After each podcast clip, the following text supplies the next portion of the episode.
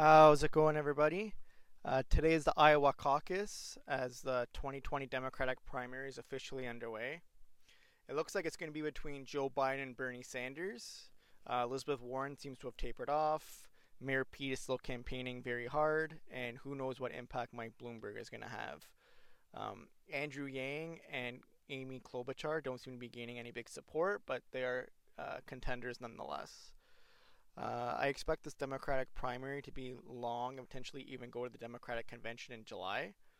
Uh, in 2016, Bernie conceded in June to Hillary Clinton due to the superdelegates, and Clinton ended up losing the election to Trump. So I expect Bernie Sanders to be even more steadfast in his campaigning if he picks up these early states. And then if that happens, it's going to be very interesting to see what the Democratic Party does because by all reports they don't want Bernie Sanders, just like they did in 2016.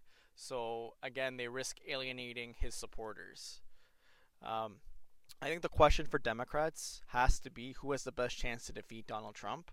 I think any one of them will be a formidable opponent, and the presidential election is going to be a close race. Um, whoever wins the nomination, the ballot box question for all Americans is going to be Am I better off now um, than versus four years ago? At this point, everybody uh, already has an opinion of Donald Trump. His background is well documented. I don't I don't think the impeachment, another tweet, another lie, Stormy Daniels is are going to sway the uh, the public any more than they already have.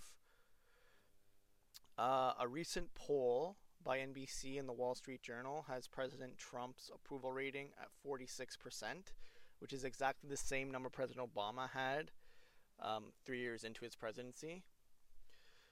So, I mean, President Trump has about 40 to 45% support across the nation, whether you like him or not. So, that means it's, it's going to be a close race. Um, it's only February, but bottom line, the presidential election is going to come down to these five states. So, expect Democrats to campaign very hard here Florida, Michigan, Ohio, Pennsylvania, and Wisconsin. Uh, Florida and Ohio are traditional swing states. They're both worth 29 and 18 points in electoral college, respectively. Uh, they're two of the five biggest states you can win. The other three, obviously, being California and New York and Texas. California and New York are Democratic strongholds. Texas is a Republican stronghold. So these are the next two that you can win that can really um, lead you over the line to be president. Uh, since 1964, whoever wins Ohio has won the presidential election. Uh, it will be interesting to see how people in Ohio view the new U.S. Canada Mexico trade deal. Uh, Ohio has been very critical of NAFTA, and there seems to be universal support for the new trade deal, which will impact them and manufacturing directly. And I mean, to be perfectly honest here, Donald Trump has been um, the has been the champion of this issue.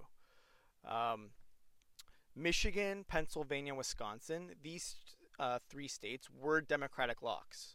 So prior to 2016, they hadn't been won by Republicans since the 1980s, and Donald, Donald Trump won all three of them. So in total, Donald Trump won all five of those states in 2016. He won Ohio very easily, Florida by just over 1%, and Michigan, Pennsylvania, Wisconsin by just under 80,000 votes combined. So, with that being said, the Democratic race is officially underway. Watch the returns tonight. Feel the burn. That's it. That's all. That's your American politics primer for the week. Enjoy the water cooler.